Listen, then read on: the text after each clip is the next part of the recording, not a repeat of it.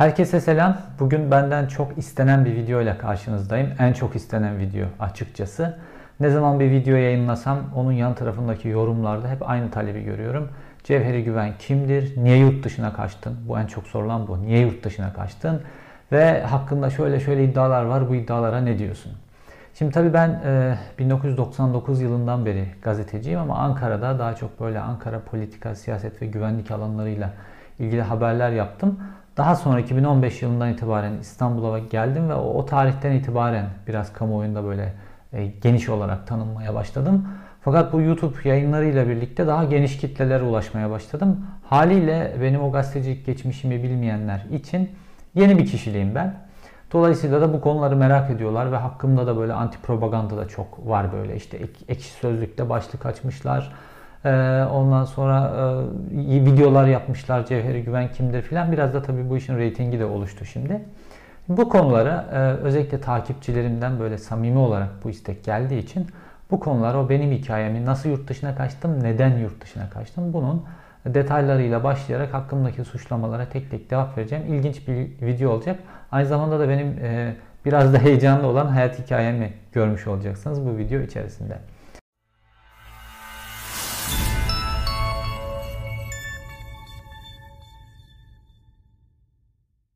Şimdi hayatımın o ilk başlangıç tarafını kısaca geçiyorum. İşte gazetecilik bölümünden mezun oldum. 1999 yılında işte Cem Uzan Star gazetesini kurdu. Ben de işte 1999'un Mart ayında kurulmuştu Star gazetesi. Ben de Mayıs ayında Ankara Büro'nun ilk stajyeri olarak gazeteciliğe başladım. Ee, Uzan döneminde Star gazetesinde stajyer muhabirdim. İşte hem fotoğraf çekiyordum hem haber yapıyordum vesaire. Gece polis muhabirliği yaptım. O aşamaların hepsinden geçtim. Neyse farklı kurumlar filan derken işte 1999 yılında e, pardon 2009 yılında yani 10 yıl sonra Star Gazetesi'ne tekrar e, geri döndüm. Bu sefer patronaj değişmişti. İşte Mustafa Karalioğlu yayın yönetmeniydi. E, Fetha Tahmince patronlu vesaire. Bu sefer haber müdürü olarak döndüm. Yani stajyer olarak başladığım gazeteciliğe haber müdürü olarak tekrar Star'da devam ettim. Ve bu sırada e, Türkiye'de bir dönüşüm süreci yaşanıyordu. İşte bir taraftan Ergenekon operasyonları vardı. Bir taraftan AKP'nin oyu böyle geç, gün geçtikçe yükselip yükselip 50 bandını geçiyordu filan. Neyse e, işler ilerledi, ilerledi, ilerledi ve böyle 2012 yılından itibaren bir değişim başladı medyaya. Ben de tabii o zaman AKP Star Gazetesi, AKP'yi destekleyen bir gazete onun haber müdürüyüm. Orada ben değişimi çok görüyordum. Şimdi gazete içerisinde böyle damardan AKP'li olan böyle has AKP'li olan kişiler var. İşte Mustafa Karalioğlu ve onun ekibi gibi. E, bir de işte bizim gibi gazeteci olarak farklı işte solcu olan var, Kürt olan var, farklı kesimlerden insanlar var gazetede çalışan. Kimisi uzan döneminden beri gelmiş, kimisi işte zaman içerisinde gazeteye katılmış. Şimdi bu iki grup arasında yani has AKP'liler diğerlerini yavaş yavaş ayırmaya başladılar. Fakat bunu ben bütün medya dünyasında gördüm ve o 2012 yılından itibaren medya dünyasında bir fişleme çalışması başladı. Ve bu fişleme çalışmasının merkezi de Sabah gazetesinin CEO'su Serhat Albayrak'ın e, karargahı altında yürüyordu. Ve gazeteciler işte kim solcudur, kim sağcıdır, kim cemaatçidir, kim bizdendir vesaire böyle fişle duyuyorduk bunları. Fakat hani sonuçta biz özel sektörde çalışanlar, yani devlette çalışanların fişlenmesi biraz daha ciddi bir şey e, ilerlemesi engellenir vesaire. Bizim de engellenir. Başka mecrada gider çalışırım falan diye çok da umursamıyordum açıkçası. Fakat gezi protestoları olunca e, bunun ilk sonucunu gördük biz 2013 e, yılında. Gezi protestolarına katılanlar daha önceden işte böyle Alevi, solcu vesaire diye fişlenmiş olanların hükümete yakın medyadan işte Sabah'tır, Star'dır oralardan böyle temizlenmeye başlandığını gördük iş, işten atmalar başladı bunlarla ilgili. Hatta o gezi sürecine e, desteklediği tweetler de ayrıca e, orada to, toplanmıştı. Hemen gezi sürecinden sonra bu sefer 17-25 Aralık operasyonlar oldu, yolsuzluk operasyonları. Benim meslek hayatımdaki kırılmalardan bir tanesi de bu oldu. Şimdi Star gazetesi e, bütün gücüyle bu operasyonların yolsuzluk operasyonu değil darbe olduğunu savunuyordu. Fakat gazetenin içerisinde yazı işlerinde de çok ciddi bir tartışma vardı ve yazı işlerinde de pek çok kişi e, bu işte apaçık bir yolsuzluk olduğunu söylüyordu. Fakat gazetenin yönetimi, patronajı belli olduğu için gazete o yönde yayın yapıyordu. Ama sürekli bir tartışmalar vardı gazete içerisinde ve e, Aralık ayının e, son e, günleriydi, Ocak başı. E, yeni yıla girmiştik 2014 yılına. E, işte Mustafa Karalioğlu bir gün gazeteyi ziyaret etti. E, işte ben de Ankara Haber Müdürüyüm. Ankara'ya geldi İstanbul'dan. Bir akşam vakti ben de tam çıkmaya hazırlanıyorum böyle. Çıkma bekle filan dedi. Sonra neyse beni e, işte o zaman Ankara temsilcimiz var. Onun odasında böyle işte Ankara temsilcisi ben o filan oturuyoruz üçümüz.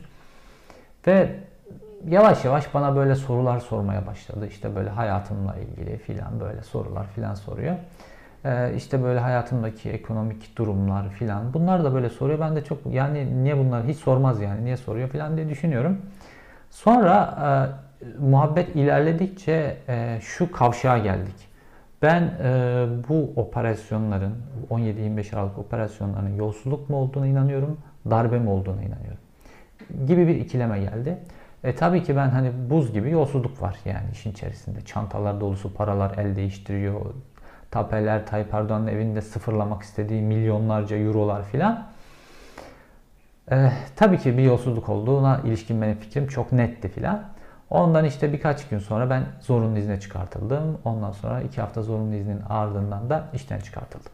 Neyse benim gibi bu işe yolsuzluk olduğuna inanan işte yaz işlerinde başka insanlar falan da vardı. Onlar da böyle hep yavaş yavaş temizlendiler. Onlar da gazeteden. Okey.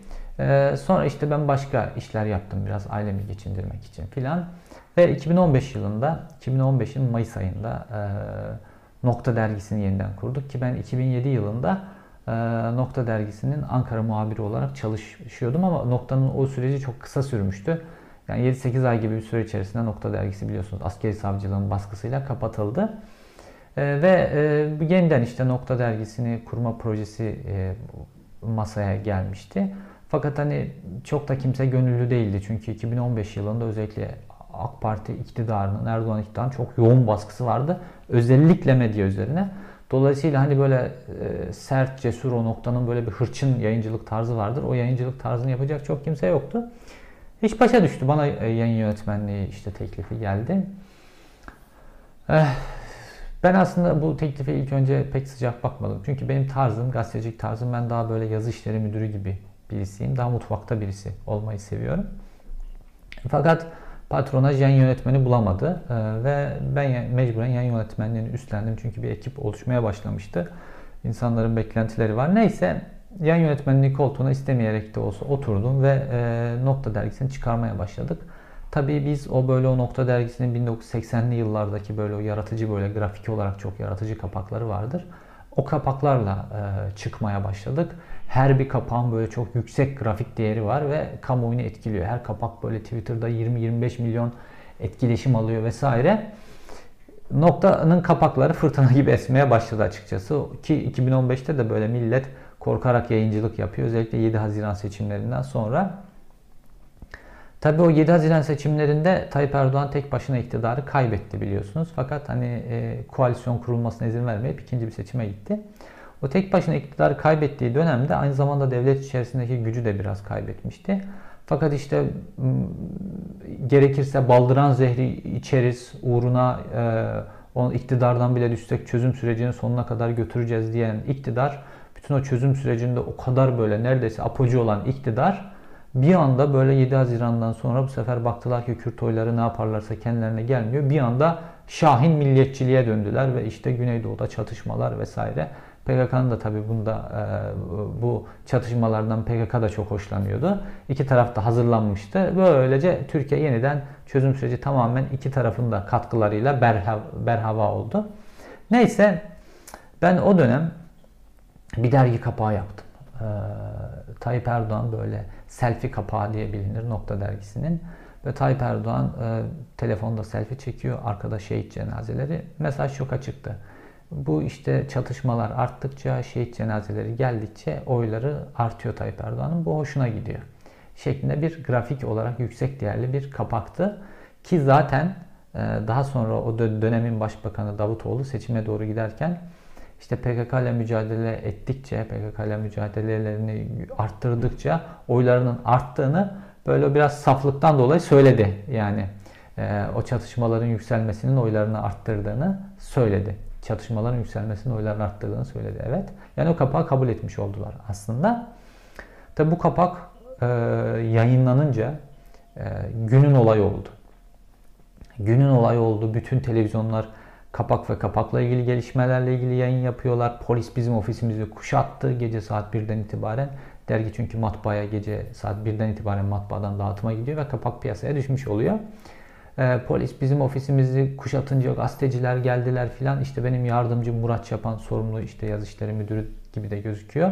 Murat Çapan'ı e, gözaltına aldılar ve götürdüler. Bana henüz dokunmadılar. O öyle olunca olay iyice alevlendi. Zaten çatışmalara böyle karşı duran medyanın neredeyse yok. Biz tek e, böyle e, dergiyiz karşı duran. Yabancı medyanın ilgisi var filan. Kemal Kılıçdaroğlu çıktı. Bu kapak işte süreci en iyi özetleyen kapaktır dedi. Ahmet Hakan'ın programında vesaire. Tayyip Erdoğan TRT'nin yayınında en ağır bedeli ödeteceğim bunlara filan diye bizi tehdit etti. Kapak olay oldu. Ama o kapağı yapanlar bakın bu kadar ağır konuşuyorum. Şerefsizdir. Alçaktır. Ve benim karakterimi de onlar çok iyi bilirler. Benim şahsıma, ilkelerime, inancıma, her şeyime saldırıdır. Ve bedelini de bunlar ödeyecekler. Fakat e, Erdoğan tek başına iktidarı kaybettiği için o 7 Haziran seçimlerinden sonra yargı üzerinde o kadar güçlü değil. Yani bizi tutuklatacak kadar güçlü değil ama bazı şeyler yaptı. Ne yaptı? O dergiyi yasakladı. Satışını yasakladı. Toplatıldı o dergi. Sonra birkaç tane sayımız daha böyle peş peşe toplatıldı filan. Ama biz mücadeleye devam ediyoruz. Ama Tayyip Erdoğan'ın ikinci bir tarafı var. Bunu bir tarafa yazdı. Bizi o zaman tutuklatamadı ama bir tarafa yazdığını biliyoruz. İlk fırsatta bize bir şey yapacak biliyoruz. Sonra bir Kasım seçimleri oldu. İşte 2015. Ve Tayyip Erdoğan %49,5'la işte Ahmet Davutoğlu o zaman partinin başında seçimi kazandılar. Ee, yani, yani dolayısıyla bütün güç geri gelmiş oldu tekrar. 1 Kasım'da seçimi kazandılar. 2 Kasım sabaha polis bizim kapımıza dayandı. Derginin kapısına. Bu sefer e, işte bizim o günkü kapağımızı bahane ettiler. Eski kapakla ilgili dava sürdüğü için onu bahane edemiyorlar. Bunu da bahane ettiler. Okey. Bizi gözaltına aldılar. Ben ve işte yardımcı Murat Çapan'ı gözaltına aldılar. E, ve şipşak tutuklayıp bizi Silivri cezaevine gönderdiler. Okey. Şimdi savcı o ilk selfie kapağıyla ilgili bize yönelttiği suçlama e, terör örgütü propagandası. Şimdi yasalara bakıyoruz. Terör örgütü propagandası olması için bizim o kapakta bir terör örgütünün flamasını kullanmamız lazım. E, sloganını kullanmamız lazım. Açıkça terör örgütüne destek veren cümleler kurmamız lazım. Yasada o terör örgütü propagandası bayağı net yazılmış. Türk yasaları genelde fulldur ama o kısım bayağı net yazılmış. Bunların hiçbiri yok. Savcıya soruyorum ben diyorum ki sayın savcım hangi terör örgütünün propagandasını yapma suçunu işlemişiz onu söylerseniz ona göre savunma yapar. Siz savunmanızı yapın diyor. Biz 6 ay hangi terör örgütü propagandası olduğunu öğrenemedik. Ta ki 15 Temmuz'a kadar. Öğrenemedik bir türlü. Ee, savcı söylemiyor bize. Biz de havaya savunma yapıyoruz. Biz terör örgütü propagandası hangi terör örgütü olduğu belli değil. Yapmadık vesaire. Biz kendimiz seçeceğiz herhalde katalogdan. Neyse. Tutuklandık biz. İşte 2 ay e, tutuklu kaldık Silivri cezaevinde. Sonra işte Rus uçağı düşürüldü filan böyle Tayyip Erdoğan yeniden güç kaybetti. Tartışma millet o seçimdeki %49'un şokunu atlattı ki o zaman yargı bağımsızlığı kısmen de olsa var. Ve biz de ilk duruşmada böyle yaşlıca böyle ağır ceza bir ağır ceza reisinin karşısına çıktık böyle gün görmüş filan. Neyse bizi dinledi. Bizi tutuklayan hakim biliyorsun sus ceza hakimi e, Tayyip Erdoğan'ın e, oluşturduğu böyle icat ettiği bir şey yani. Bir tane hakim sizi tutukluyor mahkeme heyetine bile karar vermeden. O İstanbul'daki bütün o sulh ceza hakimleri de tam Tayyip Erdoğan adamlarıydı. Yani karşısına gittin mi şansın yoktu. Neyse yaşlı ağır ceza hakimini görünce zaten biz biraz rahatlamıştık. Hani gün görmüş devleti, görmüş devletin neler yaptığını bilen adam. Bizi bıraktı iki ay sonra eyvallah. Ona, tabii o zaman e, bizimle birlikte Can Dündarlar vesaire de tutuklanmıştı. Bizden iki hafta, üç hafta sonra tutuklandılar. Ve yan yana tek tek tek hücrelerde tutuluyoruz biz Silivri'de. Gazeteciler hücreleri böyle yan yana dizili. Ondan sonra tek başımıza duruyoruz hücrelerde. Okey. Ee, sonra işte o hakim Can Dündar'ı da e, tahliye etti ilk duruşmada. Sonra tabii Tayyip Erdoğan mahkeme, o mahkemeyi hedef aldı vesaire. Mahkemeyi çok baskı altına aldı. Ee, normalde savcı bizim beraatimizi istemişti. Yani burada böyle bir suçlama, ağır suçlamalar. Sonra bize bir de e, halkı silahlandırarak iç savaş çıkarma gibi bir suçlamayla suçladılar bizi. Ben de mahkeme dedim ki ya halkı silahlandırarak iç savaş çıkarmaya çalışıyormuşuz biz Sayın Hakim Bey. Peki bu savcı bizim evimizde niye arama yaptırmadı? Mesela bizi doğrudan ofisten tutuklattı. Belki o silahlardan bir kısmı evimizdeydi ya da ofisimizdeydi. Ofisimizde arama yaptırmadı. Saçma sapan bir iddia. Sonra bunu o yargılama sürecinde dört kere değiştirdiler. Değiştiler. Halkı silahlandırarak isyan çıkarma suçu 22 yıl ceza gerektiren bir suç. Çok ağır bir suç. Düşürdüler, değiştiler, suç değiştirdiler. Yargı sürecinde en sonunda Cumhurbaşkanı hakarete döndü biz. Yani teröristlikten, halkı silahlandırmaktan Cumhurbaşkanı'na hakarete döndük. Okey, burası bir fasıl. Şimdi gelelim mesela 15 Temmuz'a. Neyse biz tabi dergiyi çıkarmaya devam ediyoruz. Böyle güzel kapaklarımız var filan yine ses getiriyoruz. Ben çok mutluyum böyle iyi bir dergi yapılıyor filan. Dergiciliği de çok severim. Sonra bir, bir gece işte benim evim de Çengelköy'de. 15 Temmuz oldu böyle işte Çengelköy'de biliyorsunuz işte şey oraya çok yakın. Askeri Kuleli Askeri Lisesi çok yakın. Oradan gürültüler geliyor filan.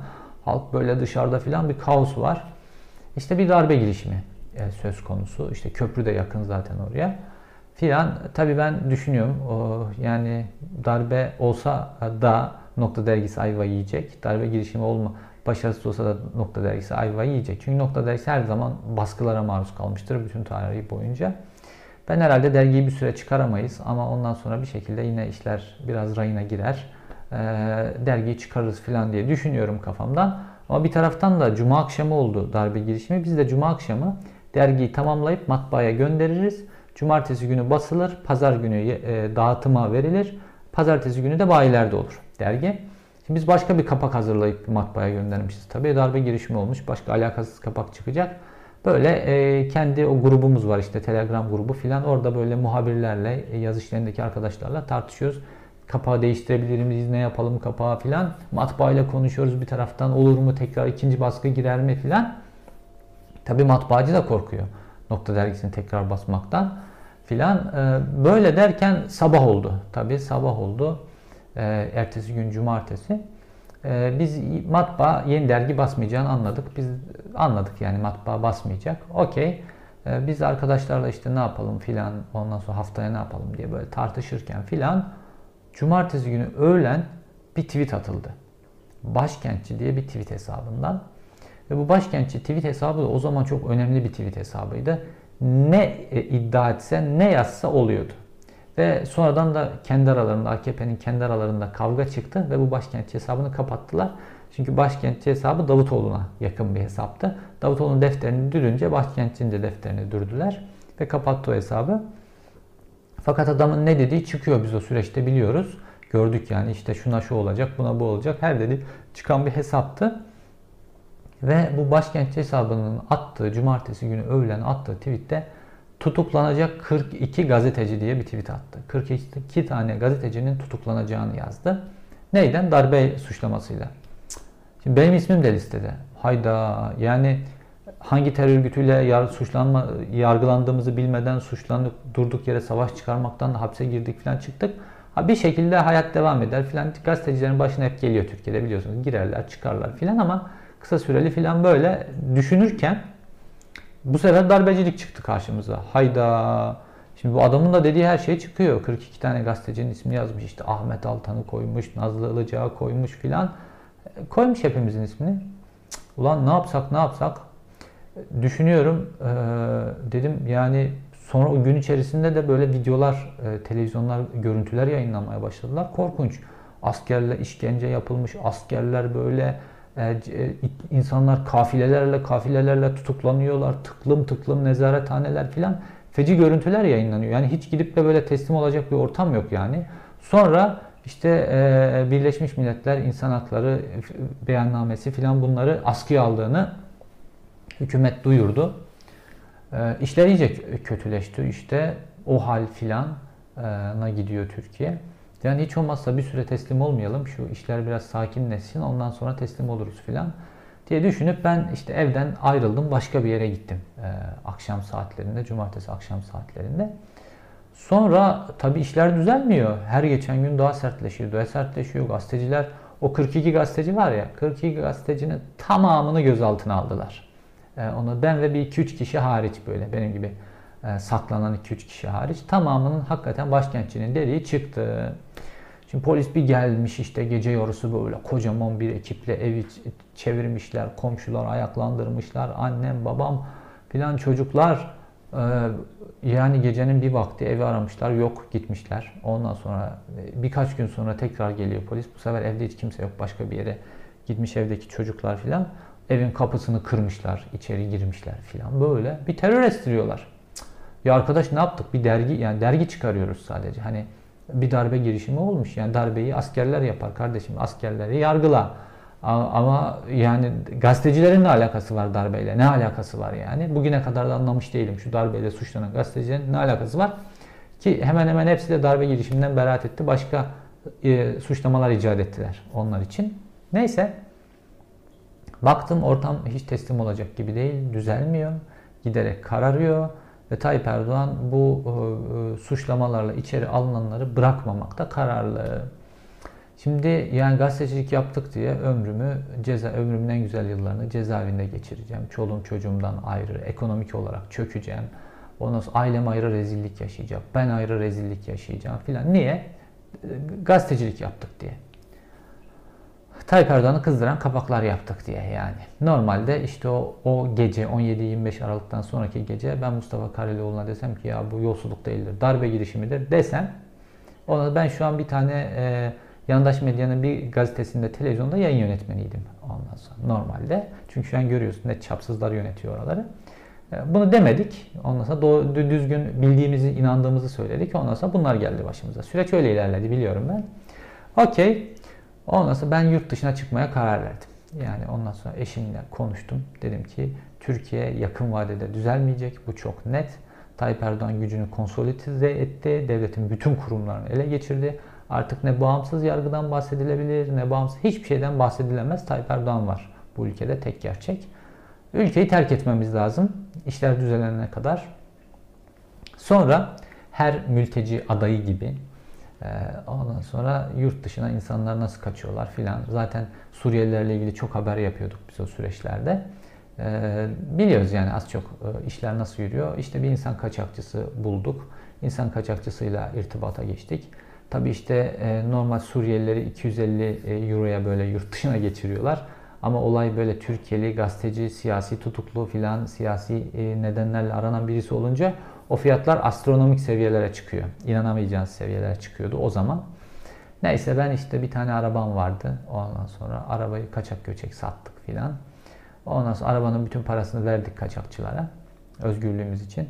İşte eşim, ben, iki çocuğum. O, zaman çocuklar da küçük işte. Biri 3 yaşında, biri 7 yaşında kızım. Ee, bir mülteci botuna bindik. Ee, tıpkı bütün mülteciler gibi. Ve böyle korkutucu bir yolculukla çünkü adamlar insan kaçakçısı, mafya yani. Öyle çok da insani davranmıyorlar size. Bizi Yunanistan'a geçirdi. Yunanistan'a geçtik. Kader işte. Kaderin cilvesi böyle enteresan. Ee, geçtik işte orası böyle Yunanistan'ın kırsal bir tarafı sonuç itibariyle. Ve bir taksi çağıralım hani böyle merkezi bir yere gidebilmek için. Ondan sonra Facebook'tan filan bir taksi e, numarası filan bulduk. Taksi durağı aradık. Geldi gelen bir Türk taksici. Hayda. Orada yaşayan, Batı Trakya'da yaşayan Türkler var. Neyse bindik taksici. İşte biz böyle böyle Selanik'e gitmek istiyoruz. Ne kadara şu kadara filan. Pazarlık yaptık. Okey. Yolda giderken böyle 2-3 dakika sürdü böyle. 2-3 dakika sürdü. Hop bizi Yunanistan polis merkezine götürdü taksici. Bizi polise teslim etti. Ondan sonra polis geldi işte e, e, kaçak olarak ülkeye giren göçmenler filan bize normal mülteci muamelesi yaptı polis. Bizi aldılar işte gece nezarethanede kaldık. E, hatta o zaman bir tatile filan denk geldik. Dört günü filan nezarethanede kaldık ailecek. Aynı hücrenin içerisinde çocuklar filan. Sonra mülteci kampına gittik. Birleşmiş Milletler'in mülteci kampına. İşte mültecilik süreçleri şu bu filan derken böyle hayatımız devam etti. Ve e, işte işte şimdi Almanya'dayım filan öyle mesleğe devam ettim yine hiç kopmadan onu kamptan çıkar çıkmaz devam ettim. Fakat şöyle bir şey oldu. Bu benimle ilgili 22,5 yıl ceza meselesi.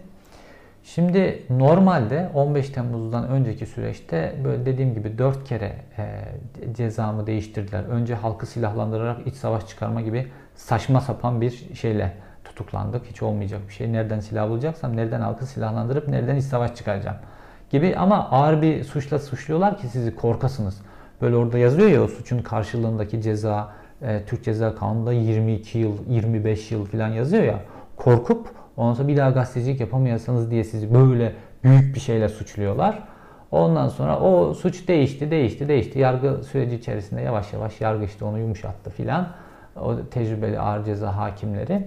Sonra işte Cumhurbaşkanı'nın hakaretten e, yargılanıyor iken 15 Temmuz olunca işte o yaşlıca ağır ceza reisi zaten protesto etti bunları. Emekli olmuş gitmiş o. Ondan sonra mahkeme heyetini dağıtmışlar. Ondan sonra bizim Nokta Dergisi'nin avukatını da tutukladılar. Avukatsız da kaldık. Ondan sonra yeni bir ağır ceza e, heyeti ata, atamışlar oraya böyle. Genç AKP'lilerden böyle. Yani normalde e, boşanma davalarına girecek adamlar, gençlikte tecrübesiz hakimleri, tecrübesiz hakimleri insanlara e, ömür boyu hapis cezası verebilecek yetkilerle donatılmış ağır cezaya atadılar. Böyle tecrübesiz tıfılları atadılar. Hakim o dört kere suç değişti düştü ya Cumhurbaşkanı'na hakarete. Hop filmi başa sardı. Halkı silahlandırarak iç savaş çıkarmaktan 22,5 yıl hapis cezası verip gönderdi bizi. Ee, ilk duruşmada. E, tabii ben bu sırada Yunanistan'dayım. İlk duruşmada yeni mahkeme heyeti bir daha suçlamayı hop değiştirdi, değiştirdi, değiştirdi. Savcı hakkımızda beraat istediği halde bir önceki duruşmada yeni savcı atadılar. Yeni savcı bu sefer iç savaştan e, ceza istedi ve hakim de hemen şak diye aynı duruşmada kabul etti ve 22,5 hapis cezası aldık. Bundan dolayı. Şimdi hani Ümit Özdağ televizyona çıkıyor diyor ya işte Cevheri Güven falan FETÖ'den dolayı 22,5 yıl aldı şu an Silivri'de falan diyor ya. Silivri'de de değilim. Cezayı ondan e, dolayı aldığım da yalan. Cezayı o dergi kapağının Tayyip Erdoğan'ı kızdırmasından dolayı aldık ve değişim konjektürden aldık yani. AKP'li hakimleri atadılar. Onlar da bize 22,5 yıl hapis cezası verdiler. Ondan sonra bizim hikayemiz artık Türkiye defteri benim açımdan kapanmış oldu şu anda. Çünkü hemen istinafa gitti. İşte istinaf mahkemesi falan böyle biliyorsun şipşak şipşak onaylıyorlar, geçiyorlar filan. Neyse e, şu an hani Türkiye'ye dönsem 22,5 yıl hapis cezası almış birisi olarak hayatımın 22,5 yılını hapis, hapis içerisinde geçireceğim. Şimdi niye döneyim ben Türkiye'ye? Şu an buradan ben özgür gazeteciliğimi yapmaya çalışıyorum. Hani ülkemin e, halkı için, onların gerçeklere ulaşabilmesi için elimden geleni mesleğimi, mesleğimi namuslu biçimde yapmaya çalışıyorum ben. Türkiye'deki meslektaşlarım her gün hapis korkusuyla karşı karşıyalar. E, bağımsız gazetecilerin hepsi işte ekonomik olarak kıstırılmış durumda. E, sürekli olarak birileri bırakılıyor, birileri tutuklanıyor, birileri bırakılıyor, birileri tutuklanıyor. Sürekli baskı altındalar. İşte reklam verenleri baskı altında ayakta duramıyorlar yani. Dolayısıyla mesleklerini hakkıyla sansürsüz biçimde yapamıyorlar. Ama biz yurt dışına çıkan, diasporaya çıkan gazeteciler e, bunu yapabiliriz. Bunu yapmıyor olsak suçlanırız. De, denir ki bize.